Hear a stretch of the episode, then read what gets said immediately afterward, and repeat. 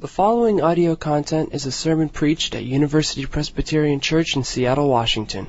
For more information, please visit our website at www.upc.org. Y'all look vaguely familiar. For those of you who we may not appear familiar to, we're Renee and James B. Notkin. That's Renee, I'm James B. And you are the dynamic and generous congregation which has been our home community for many, many years. But for the last two and a half years, Renee and I have been part of the leadership team of UPC's South Lake Union expression called Union. Clever name. And thanks to you and thanks to God, it's been and is a wonderful and exciting adventure. We began as a handful of people getting together in a coffee shop down on Westlake. And since then, we've fallen in love with this neighborhood that seems to be changing every single day in a variety of ways. We've gotten to know our neighbors and one another in kind of a natural way on the fourth Sunday of each month, like today. Uh, we don't gather together as a whole, but disperse among the city to, as Romans 12 says, worship with acts of service and we are serving in variety of places. And we also get together in homes to get to know one another better and to grow in community. On all the other Sundays of the month, we are gathering at the Armory in South Lake Union, at the edge of South Lake Union. Although in July, because of your support, because of your belief, because of your vision, and that of the Union community, uh, we're moving into a fabulous new building on Westlake that we're looking to use as a community hub, as a third place where community can grow there and we can gather and the community can get to know one another. More than 25 years ago, we both heard a powerful calling, like many of you, from the pulpit that was fixated there. Senior pastor at that time, Bruce Larson, invited us to see Jesus in a fresh way as the one who calls each of us on a journey. Bruce encouraged us, this congregation, to live in response to God's love by taking risks and partnering with the Holy Spirit.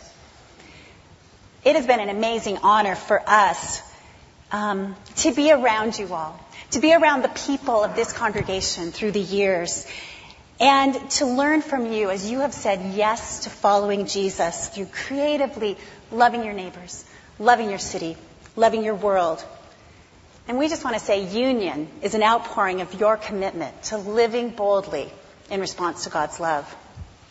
Several years ago, a vision began uh, to emerge to explore launching satellite churches out of UPC.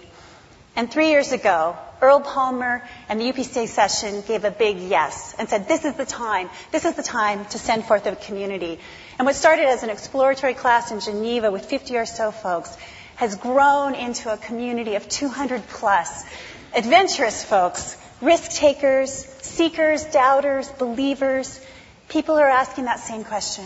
What does it mean to amaze, to respond to Jesus' love in the city? And we come this morning with overflowing hearts of gratitude. We are thankful, so thankful for George's quick embrace and vision and response and commitment to this. We are thankful for your commitment to the power of the gospel. We've had, we have this rich privilege of walking alongside people, people that we've just gotten to know, who are asking questions to say, is Jesus even for real?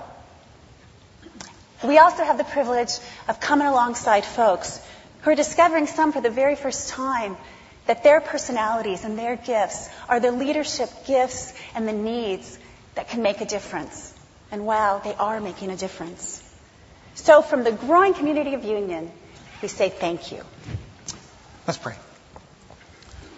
Lord God, we say thank you to you for this church to be a part of a community that is willing to dream, that is willing to trust, that is willing to risk, and for all the good things around the globe that have happened because of you and because of this congregation's faithfulness. Lord, thank you.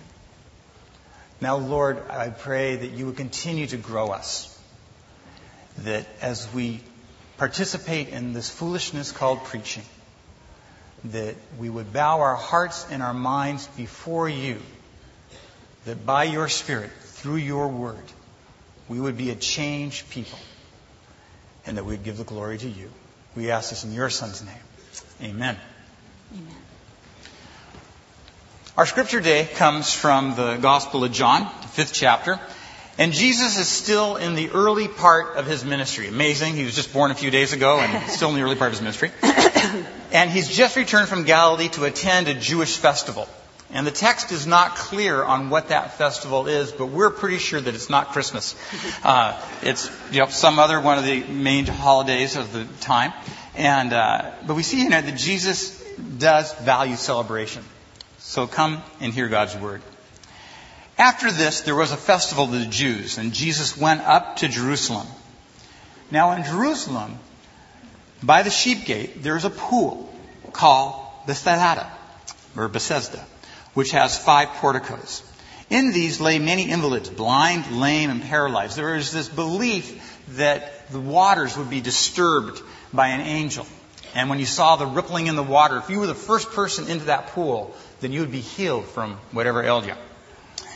One man was there who had been ill for 38 years. And when Jesus saw him lying there and knew that he'd been there for a long time, he said to him, Do you want to be made well? And the sick man answered him, Sir, I have no one to put me into the pool when the water is stirred up. And while I'm making my way, someone else steps down ahead of me. Jesus said to him, Stand up, take your mat, and walk. At once the man was made well, and he took up his mat and began to walk. Now that day was a Sabbath, so the Jews said to the man to the, who had been cured, It is the Sabbath. It is not lawful for you to carry your mat. But he answered them, The man who made me well said to me, Take up your mat and walk. They asked him, Who is this man who said, Take up your mat and walk? Now the man who had been healed did not know who it was, for Jesus had disappeared in the crowd that was there. May God add his blessing to the hearing of his word.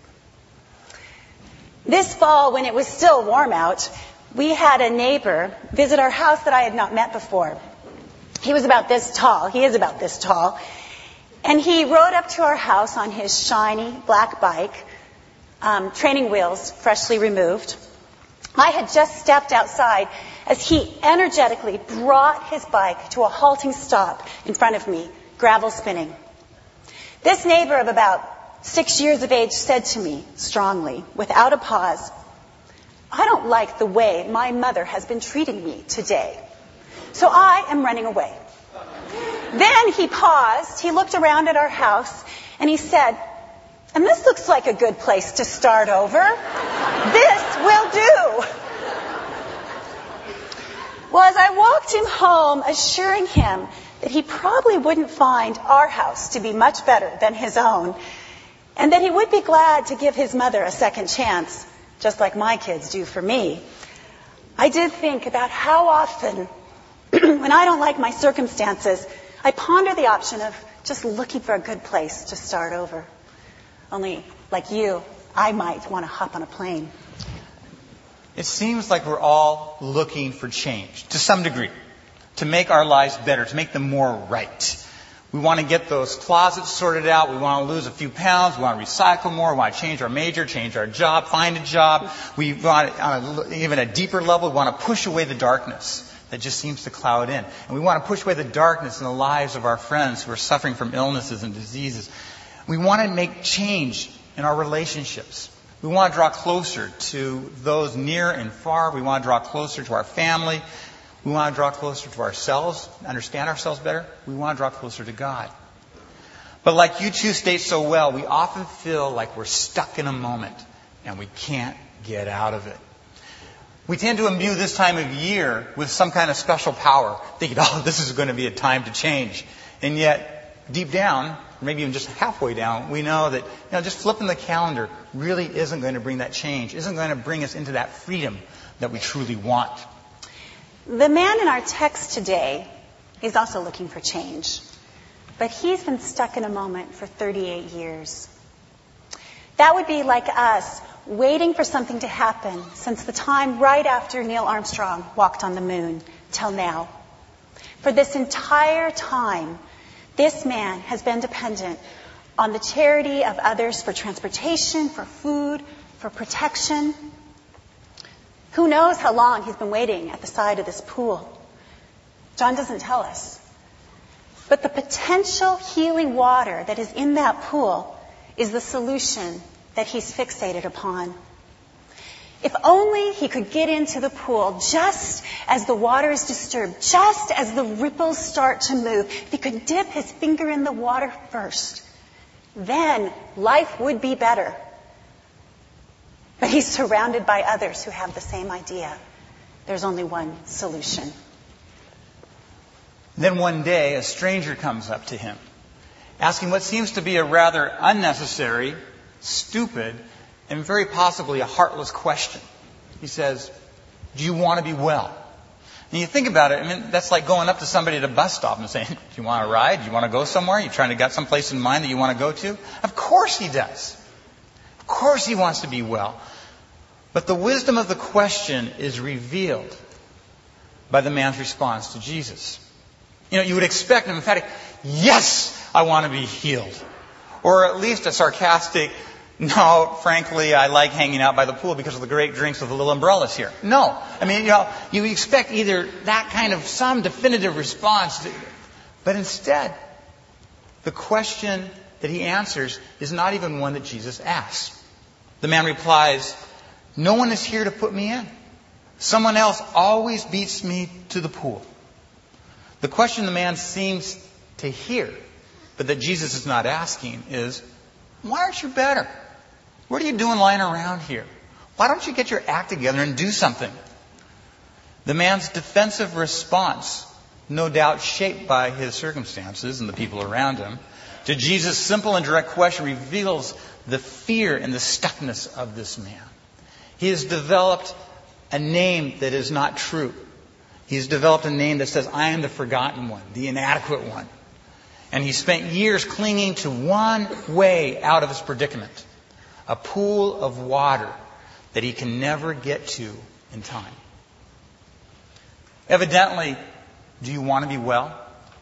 Is not a simple question for the man. And Jesus knows it.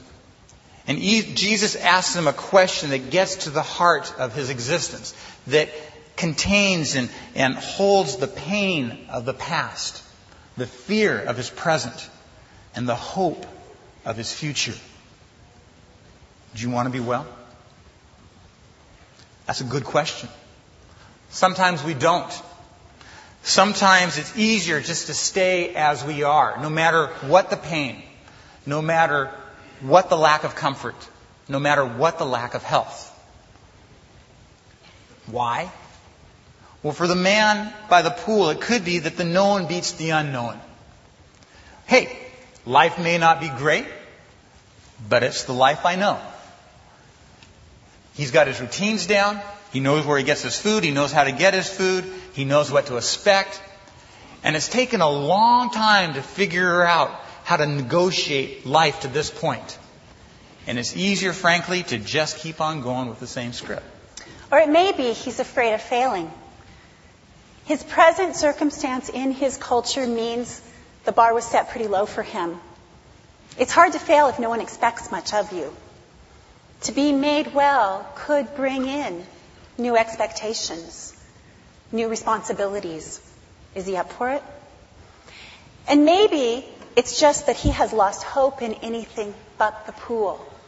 We don't know who's let him down along the way of this story. Maybe he just can't envision that there's any other way out. So we see the man avoids the question. He makes excuses, he blames others, he refuses to take responsibility. He's a bit like the guy who wrote on his insurance claim, and maybe you encountered someone like this this week. The accident occurred while I was attempting to bring my car out of a skid by steering it into the other vehicle.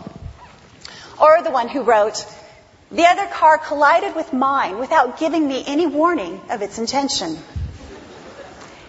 Everything the man says is right. He gives an absolutely correct reporting of the facts. You can't deny what he says. And you realize that he has no concept of the power of what Jesus can do. He doesn't even know Jesus' name. And so he seems more concerned about being right, defending his position, than this possibility of being well. I have a friend who I met in college whose life has truly been transformed as he's followed Jesus over these years. He has a father who was never really too sure, is really quite skeptical about all this God stuff. But even his father has had to come to admit that there's something to this Jesus stuff because of the way that my friend's life has changed. But he still has not come to a place where he can trust Jesus himself. Because he figures it just wouldn't be right. He has lived so much of his life on his own without Jesus that it violates his personal sense of propriety to start trusting now. He figures he doesn't deserve to share in God's love and in the new life that Christ answers. It's just not right. And you know what? He's right. He doesn't deserve it. But neither do we. And that is the good news we get something wonderful that we don't deserve.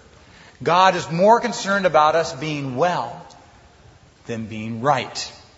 He longs for us to put down our defenses and to trust Him because He knows that as we become well, the rightness will follow. The man at the pool experiences this truth. Even though he ignores Jesus' question, Jesus still is at work with him. The powerful promise that Jesus reveals throughout this passage is that the Lord of the Sabbath is still at work. He doesn't stop working. Jesus calls forth an opportunity for the man to change, to walk, to pick up his mat and walk. And he does. Jesus' love towards us is not dependent on our being right. There's nothing we can do that make God love us anymore. And as Bruce Larson said, nothing we can do to make God love us even less. That is the gospel. I am accepted by Christ as I am. Warts, issues, questions, doubts, it all, I'm accepted. And therefore, I obey. Religion, on the other hand, says, I obey, I work hard, and then I'll be accepted.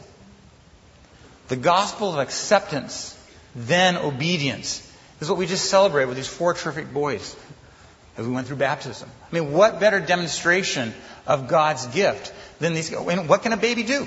A baby can be there and cry or hug or whatever, you know, but there's really nothing they can do to earn God's good graces. It's a gift. And that's one of the beautiful things we celebrate with baptism is this gift of God's grace and love for us. Well, what do we discover in this text then about getting unstuck and getting on with life and into freedom? For one thing, questions are more important than answers. We have been conditioned to think that if we can just get the answer, that the answers are the key to change. But the problem with that is that we often end up answering the wrong questions in our lives. Are you saved? Do you have a regular quiet time? Are you a good person? Are you financially secure enough? Are you really trying? We can answer those questions with religiously acceptable responses and yet remain unchanged, still feel stuck, and maybe even go into a depression. But those are not the questions Jesus asks. Those are not the questions God has asked since the beginning of creation. Those sadly are the type of questions that the religious leaders ask. Who said you could carry that mat on the Sabbath, even though this is the very first time you've ever stood on those legs in 38 years? That is a sad question. Jesus' questions are very different. They bring forth life, not defeat us. Do you love me? Who do you say that I am? Will you trust me? Do you want to be well? Those are ongoing questions that we get to answer every day in the moments of our lives because they are questions that transform our lives. They are questions that transform how we look at ourselves and how we look at one another. They are questions that say somebody is for us. The God of the universe loves us. The God of the universe desires to give us a full life. Second, the story of this man by the pool reveals that Jesus has come to stir up our imagination. Albert Einstein once said, Imagination is more important than knowledge. For while knowledge defines all we currently know and understand, Imagination points us to what is yet to be discovered and created. The man in our story had knowledge of a pool. Jesus broke into this man's closed reality and gave him an imagination for a new way of being, one that involved risking, standing up. When the Eternal One is involved, he calls us to be a part of something that is more than we can ask or even imagine. Does the story of our life happen as we always think it should? Rarely. There are others by that pool that have a different story. They don't get touched by Jesus that day. And with our finite minds, we don't always understand that reality. Does the transforming power of God bring about change and wholeness in our lives as we trust Him? Always. We also discover that change comes from taking a chance with Jesus with some kind of first step. For the man, it involves standing and risking the laughter of others and his own personal disappointment if nothing happened when Jesus commanded him to stand. For some of us, it's trusting that God can satisfy us when we keep our mouse off that link to those sites that we say, ah, no big deal yet nonetheless undermine our relationships and twist us on the inside. For others of us, it's letting our gifts benefit others, no matter how inadequate we think our gifts are or that we are. And those first steps turn to second and third and more and more steps. And we discover that when we risk with Jesus, when we trust that He indeed is for us and loves us and calls us forth into freedom, that we also become people who focus upon wholeness and wellness instead of rightness. Following Jesus does not mean that we become religious people who spend our lives being people, telling people that they're messed up. Following Jesus means becoming someone who asks questions that may catch others off guard, but nonetheless bring life. Questions like, who does God say you are? What is your true name? What is God doing in this neighborhood? And how can you be a part of it? What's, what are you passionate about? What are your dreams? A year ago, Renee and I had a chance to go to Kenya with folks from here at UPC and Union and also First Pres Bellevue. And while we were there, we met a man named James Sakuda, and through him, his cousin Moses Kinadia. I always butcher his name, I, but that's what it is. Kinadia. Can you say it? Kinadia. See, she's really good at languages. I'm not. Immediately, we were drawn by their sense of vision, by their compassion, by their dynamism. For they were going through villages and working with different villages in Kenya and transforming them through water projects, micro lending, educational opportunities. And we asked them to tell us their story. And you know what the turning point in their lives were, in their story? It was a legendary story from UPC. It was Denny and Jeannie Grindle, who were florists here in Seattle, who traveled to Kenya in 1968 on a safari. And while they were there, they saw the devastating effect of drought that had on the Maasai community and on their cattle. And when he came back, Denny started reading books about water storage, and then went back two years later and met the grandfather of James and Moses and asked them, him a life-giving question. Will you help me build a dam? And their grandfather stretched his imagination to try to comprehend something that he had never seen, something that he had never heard, and said yes to the Grindles. And then the result human lives, cattle, all saved from a drought when death was the norm for all the land around them. And then the ability to grow crops and to have a school and to encounter Jesus in the lives of people who are obviously for them. And the greatest legacy, people like Moses and James who know that God can meet us in our stuckness and set us free to walk in freedom and to walk on. Both James and, and, Moses were baptized in the church that the Grindles helped build in their village. And Moses, some of you may know, he just graduated this last spring with his master's from Seattle University. And last month, he was with me and some friends, and he in turn posed a question to a friend of mine who'd been struggling for a way to combine her love for Africa and her degree in architecture. And she was in a place in her life where she felt stuck, stuck by the direction, the direction she was meant to take in her life. And Moses, having only briefly met her, looked at her and said, Do you want to design a clinic in my village in Kenya? And as I saw the spark in her eye, I thought, that is a life giving question. Yes, we still have to imagine what that could be like, but the excitement of thinking of what can be. Jesus entered the world to transform us, to make us well. Do you want to be well? If he was just a man who walked this earth for a few years and then died and only healed a few people, it wouldn't be worth trusting him. But he is the God man who came to life to bring eternal wholeness, who conquered death and rose again. And because of him, we can trust, no matter what our circumstances, that he is bringing about good things in our lives. That when he came, Jesus came to break that which binds us. He came to set us free. Our role is to stand and walk. And in closing, I would like to read from Bruce Larson, who spoke and lived life with zest, but is now living a life beyond what we can ask or even imagine as he glorifies God in his presence. Here, in closing, Bruce's words. No one really has to be a prisoner of circumstances or environment. The good news is that we are already free. The message we announce to our friends is that freedom is available for all because of God's love and power in Jesus Christ.